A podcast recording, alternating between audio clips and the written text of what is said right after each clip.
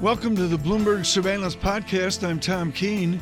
Daily, we bring you insight from the best in economics, finance, investment, and international relations. Find Bloomberg Surveillance on Apple Podcasts, SoundCloud, Bloomberg.com, and of course, on the Bloomberg.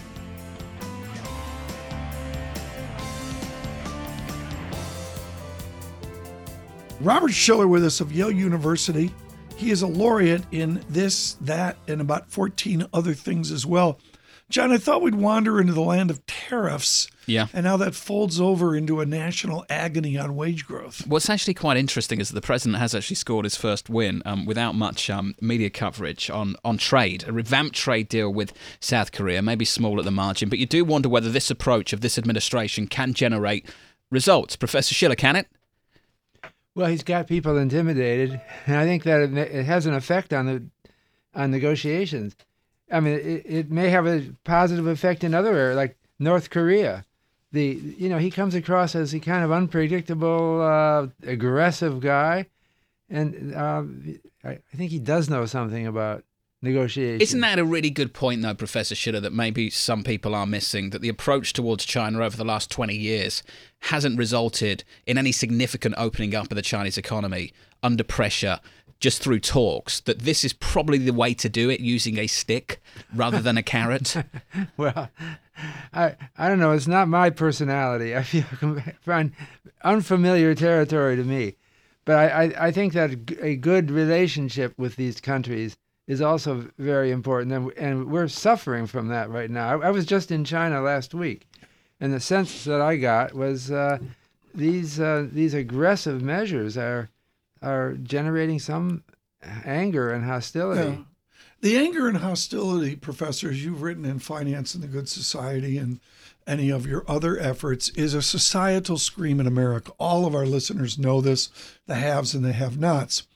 Paul Krugman yesterday dropped on us that concept of your classes, monopsony, which mm-hmm. is a dominant coal mine miner in a coal mining town is the only employer, or maybe a rubber plantation in Malaysia where there's one rubber plantation and a lot of workers. Are, are, is America's agony here on trade actually about the monopsony of American business, where they almost can't raise wages because of the dominance of select businesses and industries? I thought you were going to refer to our trade policy as exploiting monopsony. Well, monopsony may, power. we may be exploiting it in other countries, but is the agony that brings us to this trade debate because of a lack of wage growth in America, partly from monopsonistic tendencies? Oh, okay. Uh, there has definitely been a lack of wage growth uh, is it because monopsonistic power has increased? Yeah. Uh, I don't know. I tend to, well, that is, it's undoubtedly a complicated story, but I think of important reasons why wage growth hasn't been inspiring is a uh, technological replacement, labor saving mm-hmm. uh, devices, and B, uh, globalization, which continues. Do they dwarf the trade debate? I mean, when the president says trade deficits are bad, is that discussion, whether it's constructive or not, overwhelmed by technology? Yeah, I, I you know, the, the, the general notion that trade deficits are bad uh, is just not supported by economic theory. Trade, de- you know, uh, trade deficits. A lot of people want to invest in the U.S., so they that that helps finance the uh, trade deficit. I don't, I don't think it seems like uh, President Trump, in focusing so much uh, on that uh, measure, is is uh, misguided, just as he is in not re- not respecting the World Trade Organization, which is a outgrowth of the General Agreement on Tariffs and Trade in 1948. That was a post World War II, post Depression, post World War II act of enlightenment, uh, and now uh, we're losing sight of that. Professor, um, trade deficits can be a problem if they're persistent, drawn out over, a, over a long period of time, and if they're a consequence of subsidies and protectionism, well, right, which right. which China front and center, right? Right, right. That's a problem. Well, I think there are problems, but I think uh, P- Peter Navarro, uh, who is Trump's advisor, makes it into more of a war type problem than, uh, you know, there's there's there's re, there's something to be said for uh, respect for other nations. We, we, Yeah. I think we want China. I, I know it's it, it can be played as a cheat on American business, but on the other hand, we we do want China to prosper. That ultimately helps international uh, accord and. Uh, we we're talking about another massive nuclear power here. Yeah. Uh, I uh, I think uh, there could be more balance in our relations. Thank you for the time today. Robert Shiller with us of Yale University. We were housing free there. Next time we'll beat him to death about the housing market.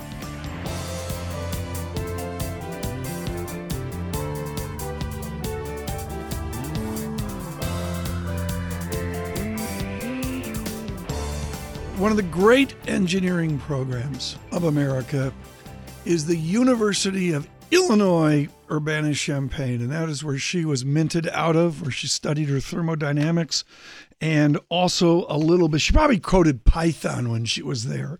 Eileen Burbidge uh, uh, joins us. Um, she is, of course, definitive within the United Kingdom tech space with a lot of experience with some of the tech giants over uh, the years. We now speak with engineer Eileen Burbidge. Um, if you were to speak today, Eileen, to the leadership of a beleaguered American tech industry, what would you say to them? Great question. Um, first of all, I'd probably ask them if I could get any sort of tips on, on their future roadmaps. But I would then probably try and advise them that now is a really good sort of opportunity for them to really step up and to really demonstrate that they've got mindfulness and consumer sort of responsibility at the heart of what they do. I think that's what uh, people are wanting to see. I think the markets are worried about, you know, Yeah. over-regulation or overstepping from the regulators, and I really think the tech leadership can actually thwart that. I think they can preempt it if they sort of demonstrate and communicate that they're thinking about these issues and that they're not taking them too lightly. Do you look at them as publicly traded shareholder responsible managements, or is their fiction of public ownership so great that they're basically private venture capitalists using the system while they do their tech stuff? I do think, uh, not to be led too much by your great question, but I do think they've probably been given a bit of a pass. And I think, you know, with the sort of voting rights and the extraordinary sort of setups that a lot of them have, they've benefited from not having quite as much scrutiny from the markets and from other shareholders as other. Oh, come on. listed They're not John Cryan over at Deutsche Bank. I mean, that's what it comes out. John Farrell, Well, jump. they're not John Cryan over at Deutsche Bank because Facebook delivered a return of 50% on the that stock would be last true. year. John Farrell, jump in here. I imagine it would be a bit, a bit different for Mark Zuckerberg if he- if he hadn't. Eileen, the news coming from, from Facebook is that they're going to make it more straightforward for users to change their, their settings and and delete data that they've already shared with, with the company. How big a move is that? And if that's the ultimate business model now, if, if you're allowed to, to delete the data as an end user, how do they monetize the platform as efficiently as they have over the last couple of years for the next couple of years with that new policy setting? Yeah, so I think it's a great step on their part, by the way, and that's the kind of reaction that I was sort of alluding to, where they've got an opportunity to do these things, right, and make uh, meaningful interventions to demonstrate that they're leading from the front. I think that the business model is not going to change because it's all on a scale, it's all on a spectrum, and all very relative. Should some users choose to delete all their data, Facebook, as an example, will still have more data on more people than any other platform in the world. And even should one delete their entire profile, uh, they still will have the greatest ability to sort of target and offer insights to specific groups of people based on other behavior. Um, so it's a it's a bet worth taking, and it's actually an, an sort of a feature and an option for users, which they probably should have had all along. There is an overarching concern amongst some analysts out there, Eileen, on Facebook specifically, that maybe we're meeting this point of saturation for ad growth. Are we anywhere near to that? I don't think so, but uh, even I've been skeptical about sort of Facebook's ability to keep sustaining the growth that they've seen over recent years, and obviously I've been proven wrong time and time again. So I don't think what's happening now is a reason to think Yeah. that they're going to be at saturation point. I think this is a minor setback and actually has much more to do with communications and user responsibility. There's Silicon Fen in the United Kingdom, or I guess Cambridge Cluster is one way to call it. Do they have the same arrogance over there, or is it discreet to Silicon Valley, the mess that we see Silicon Valley in? Well, I think there's no other place in the world that's quite like Silicon Valley, and I think the culture is Okay. different. Uh, in Silicon Valley, having been there a number of years. We've got Silicon Roundabout, but we also have a number of great hubs across the UK, and I do think it's it's a different culture for sure. But there's lots to learn from both sides, to be honest. So, so well, that was diplomatic, Eileen. Come on, how can within the competitive landscape, whether it's an island in the East River of New York, Good Morning Cornell University, or it's what's going on over in the United Kingdom, how do you people take advantage of the chaos Mr. Zuckerberg has wrought? Oh, it's fantastic. I mean, there are great advantages. Even if you weren't to think about data privacy and data protection, we've got great policymakers who think about things like this in advance. So mm. GDPR, that's going to be coming out in Europe. Yeah. But even specific subsectors. So if you look at fintech or financial services, you know, the policymakers here have been really helpful for innovation and have been working sort of in step with Yeah. the industry. That helps a lot. See that John Farrell, that was just a window into how vicious Eileen Burbidge can be. You see how she Eileen said is- it was just fantastic. that Eileen is the Silicon Valley- nicest person in the world of tech I've She, possibly she would had claw anything to out do Mark with ever. Zuckerberg's eyes in a heartbeat. Come Mark's- on, Tom. When are we going to talk about cricket?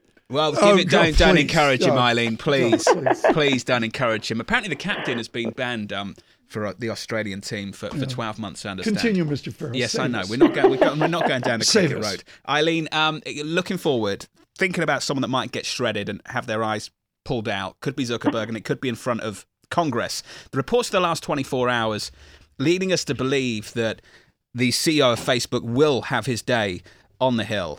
And I just wonder, Eileen, as an investor, how nervous investors should be about that, given that we know this is a man that's incredibly uncomfortable under pressure in those kind of situations.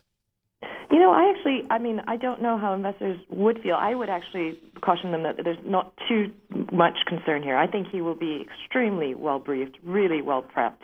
He'll be sort of trained uh, and conditioned to answer appropriately. And I actually think it's a good chance for sort of the air to be cleared in that there's not going to be anything that's going to come out that's going to be hugely detrimental.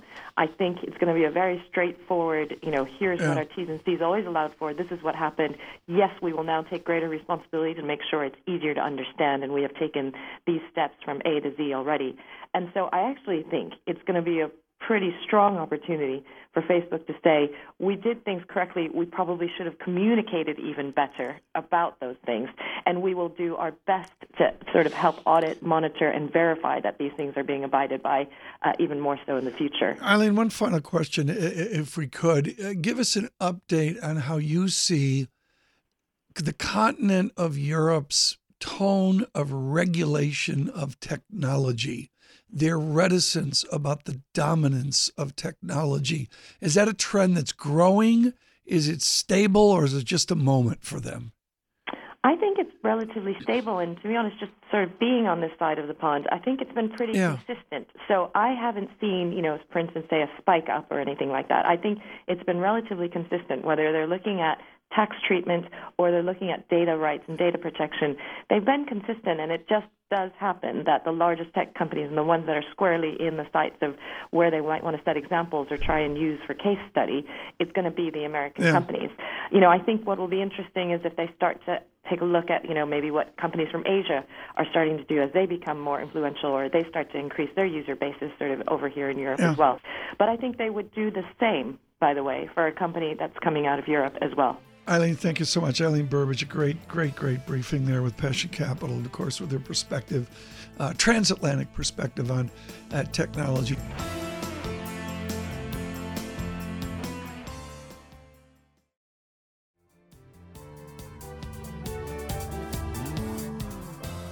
For Global Wall Street, this is a great interview. Futures up six, Dow futures up 68. Mark Connors and the Credit Suisse team in I love this title. Prime Services Risk and Portfolio Advisory Market Color.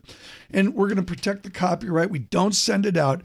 It is a spectacular detailed report on what hedge funds are actually doing doing. And Mark, I love what you summarize puzzling positions. I mean it's it's a mess right now, right? Yeah, it is, and you know we always like to have one theme because that you know not many people are can take on three different ideas at once. But um, when you look at the rates positioning, which now we see funds net long the ten year, why would that be when we're stair stepping up to you know seven or eight moves over the next two years, and people are selling base metals when we have you know inflation and They Yeah. are selling banks, and we're expecting yield curve to rise. You got all these esoteric things, master index, long, short, market neutral, blah, blah, blah.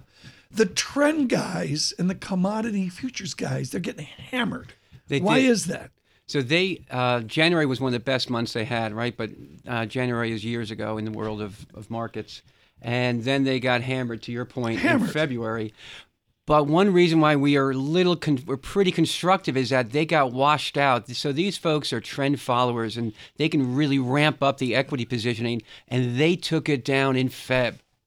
They went down to a bottom decile positioning. So we don't think that we're going to have much follow through beyond where we are today on the equity markets. What's the mood in raising money right now? I don't want to go into the you know the nitty gritty of Credit Suisse and what you're doing in prime brokerage, but can people start a hedge fund now, or is it just brutal out there because people have to see 14 years of track record for you to get you know X million of dollars going? That's always going to be the case about track record. Yeah, that's great. We love your system. We love your setup and your pedigree, uh, your space that you're in. But give me a call in 18 to 36 months when you, you know, and that's Yeah. when your heart sinks.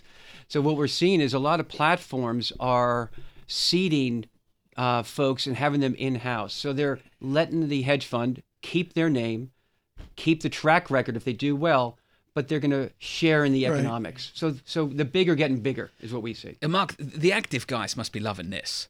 I mean, the last couple of months, they must be in a better place with the VIX north of 20.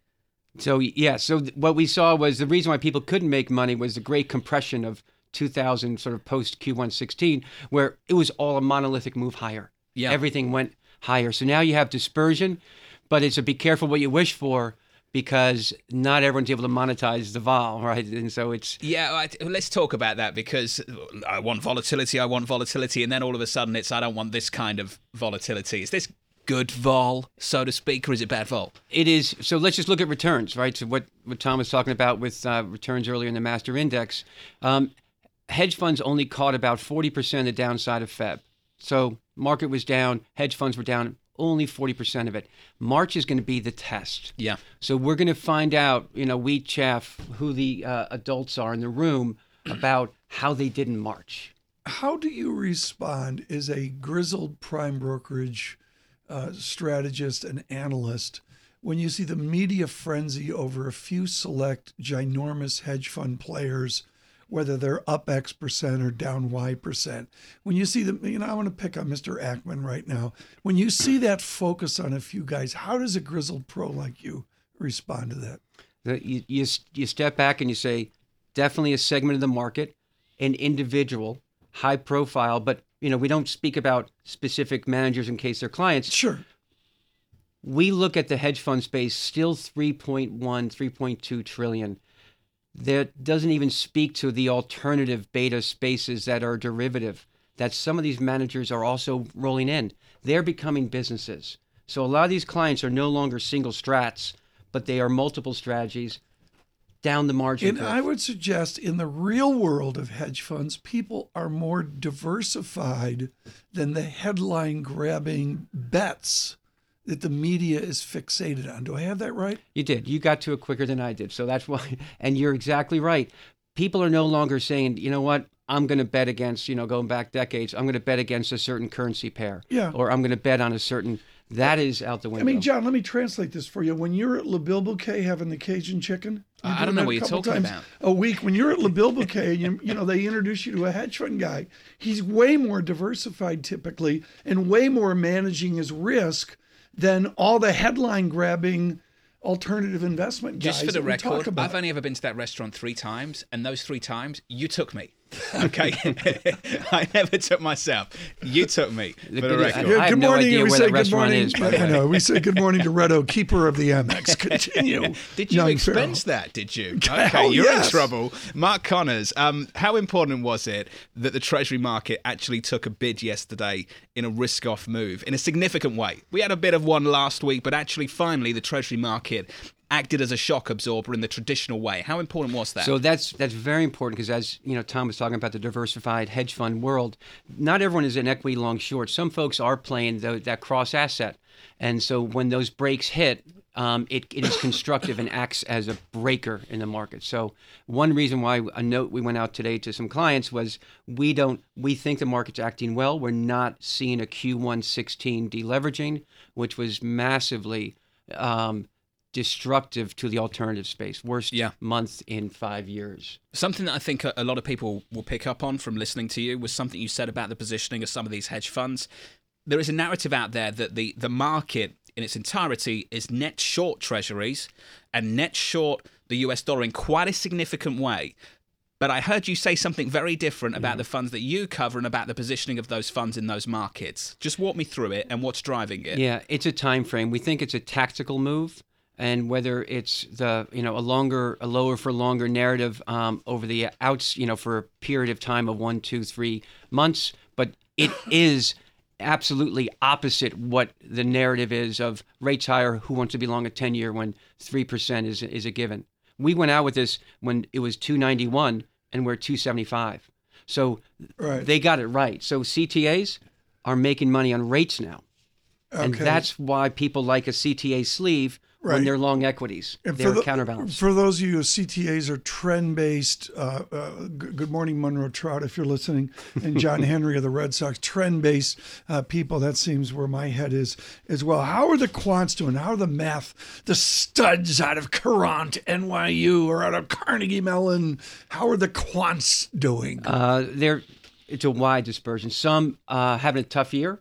Uh, again, back to uh, the volatility, they're not monetizing it. Uh, and whether because they had a tilt to the long side uh, in the, you know, given what's happened in 17 with it being a Right. So where are they? Flat to either side of 2% of zero. one question. We're going to come back with you and keep this going. What is the short everybody wants now? They call up, they go, Well, we're going to give you our prime brokerage, but we got to get shares in. What's that? It's not Krispy Kreme, right? Right. I mean, we're past Krispy Kreme. thank God, right? Because Tesla, what's the short now? I got, got, I got to get, I got to get four million shares short. Go. Right, so we can't talk single names. Oh, come on. Oh, I know. No one's listening. I've already, on. my phone's already buzzing, so thank you on that one. Um, so the the I'll speak a little broader. The Please. shorts are working. So for the, for two and a half years, you saw short underperformance eat away at alpha. I mean, hedge funds weren't producing alpha a lot because of shorts.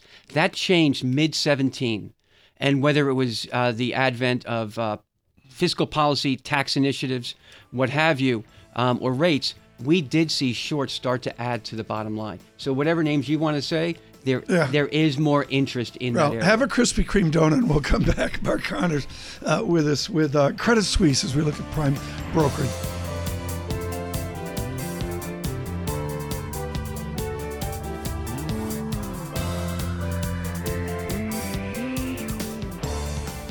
Now get brighter and smarter with Michael Mayo at Wells Fargo, and he's dragged along Elyse Greenberg. We're going to talk about BB&T, which is own twisted story here. But Mike, I got to rip up the script and spend a good amount of time here on. You don't follow Deutsche Bank, but you could certainly talk about European banking. In your BB&T research note, you talk about how they had to go out and quote reduce expenses by six percent year over year. European banks really can't do that, can they? Well, the U.S. banks took their medicine after the financial crisis and much of this decade. Uh, you know, slimmed down the infrastructure, raised capital, just managed better for profitability, and that's a big contrast to the European banks, which are less efficient, lower returns, less capital, and just did, did not take their medicine. With your decades of experience, are they that way because of the cultural realities of those nations and those peoples in society? Or are they just afraid to be like BB&T or Bank of America or JP Morgan? Well, there are cultural and political differences that make it more difficult, but I'd mm-hmm. also think that uh, the U.S. regulators did a better job at forcing the issue with the U.S. banks. And Right. as strong as the European regulators have been, it's not like one central regulator that's forcing uh, the the European banks to uh, get Okay. to where they need to be. Lisa wants to jump in here, but I got one more question here on Deutsche Bank. The the idea here that something radical is going to happen. The easiest way to change things is the geographical change. Do you predict that any of the troubled banks, whether it's Deutsche Bank or the other list of European banks, that they're going to make geographical choices to get out of certain things in certain geographies? Well, you've seen that uh, with the U.S. banks. You know, I've been here talking about Citigroup, uh, a stock that we recommend. Um, but the U.S. is the place to be right now, and especially with some deregulation, uh, U.S. looks a lot more favorable than Europe. Europe, and so the European banks need to pick their spots to improve that efficiency, to improve their returns, to get closer to where the U.S. banks are right now. But think- right, the U.S. banks yeah. have extended the lead in capital Well, markets. Lisa, they should build a skyscraper on Park Avenue. Like JP Morgan. to- yeah. Uh, you know, one question that I have, I'm watching the perpetual bonds of Deutsche Bank, and they had kind of a, a, a freak out in the past couple of years as people started to worry that this could become a capital issue. It certainly is a profitability issue with Deutsche Bank. When does it become a, pro- a, a, a capital issue? Look, the U.S. banks have the strongest balance sheets in a generation. Uh, certainly, the, the global banking system is stronger, and that includes the European banks. So, the idea of the next financial crisis, financial crisis this, financial crisis that, it's been 10 decades. We're past that stage. The foundation's solid. The issue when we compare the European banks, the U.S. banks, is really a profitability and efficiency one. You know, I do want to just uh, get your thoughts on the 210s yield curve spread, which is the narrowest that it's been since 2007. This is usually uh, a key indicator for profitability of U.S. banks. How worried are you about this? Well, I know a lot of investors look at you know the flat flatter yield curve and say, "Uh oh, look out for the banks." But that's one of many factors driving banks, and that's kind of the typical way of looking at it. But what Yeah. what we're seeing for the U.S. banks is a 25-year structural breakout for the benefits of scale. A lot of people care there. So in terms of Yeah. you know, you had national banking for the first time in 1994. This is the first time in 25 years when you can be a national bank without the distractions of big Yeah. system integrations or financial crisis or new regulations. So we're looking at the structural changes as opposed to the Well- cyclical factor of flatter yield curve. But It- yeah, some people care about that. No, no, I was kidding. It was a joke that I have with my producer, Rich Truman. We're going back and forth on the huge headline flow. Dow up 105 points. Let us migrate to something, and I give you great credit for this, both Mike Mayo and Elyse Greenberg, uh, here of not looking at the top six banks. Where does BB and T fit in? Uh, they're a regional bank. Is that a good place to start? So BB&T is a different animal. They are the 10th largest bank. They're a regional bank. They're mostly in the Southeast, Mid-Atlantic, and Texas. But what's unique about this bank is that they own the fifth largest insurance broker in the world. And it's a little less than one fifth of their revenues. So as a bank analyst, bank analysts don't know a whole lot about the insurance Got that right. Yeah. So we collaborate with Elyse uh, Greenspan. Um, and, you know, so I talked to my colleague, Elyse Greenspan, and said, What do you think of this insurance business? What's happening in the insurance world? And that's where she came in. And by the way, Tom, yesterday we upgraded BB&T for the first time in, in many years What- to market outperform. We're, we're buyers now of BB&T. Okay, for the what's first it time like in a while. working with Mike Mayo? Do they have to medicate you before you work with Michael Mayo? I mean, it's, it's a it's an experience, right? They do not. He's very experienced and he's a pleasure to work with. Um, you know, we collaborate a lot across Wells Fargo Security. What's the distinction of their insurance company? so the distinction is they're they're an insurance broker. So essentially, um, they're they're not taking on any underwriting risk. They're not doing the Bermuda thing.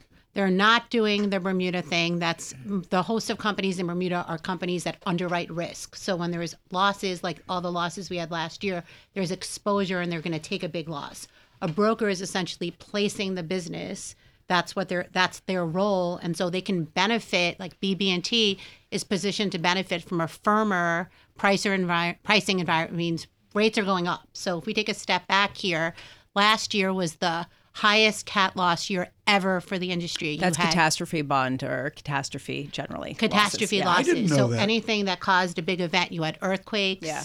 You had um, you had hurricanes, you had fires. It was essentially the triple whammy for the industry. Three events that hit in one year, and so essentially you saw the largest level of losses. Pricing power has come back to the sector, and it's really to the benefit of insurance brokers like BB&T as well as some other some other you know large insurance brokers. Is this a way of saying that they can charge people a lot more to, to get covered?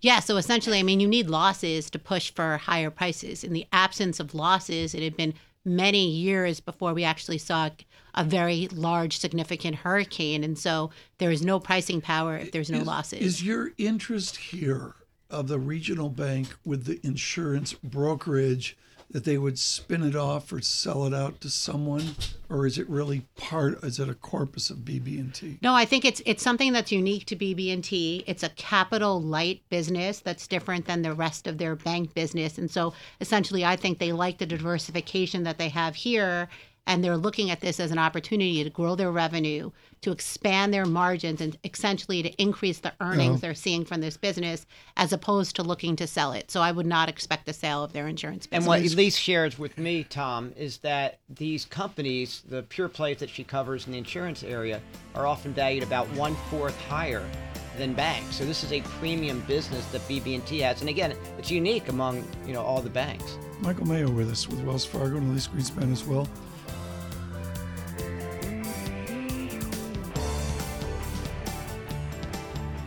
Thanks for listening to the Bloomberg Surveillance Podcast. Subscribe and listen to interviews on Apple Podcasts, SoundCloud, or whichever podcast platform you prefer. I'm on Twitter at Tom Keene. Before the podcast, you can always catch us worldwide on Bloomberg Radio.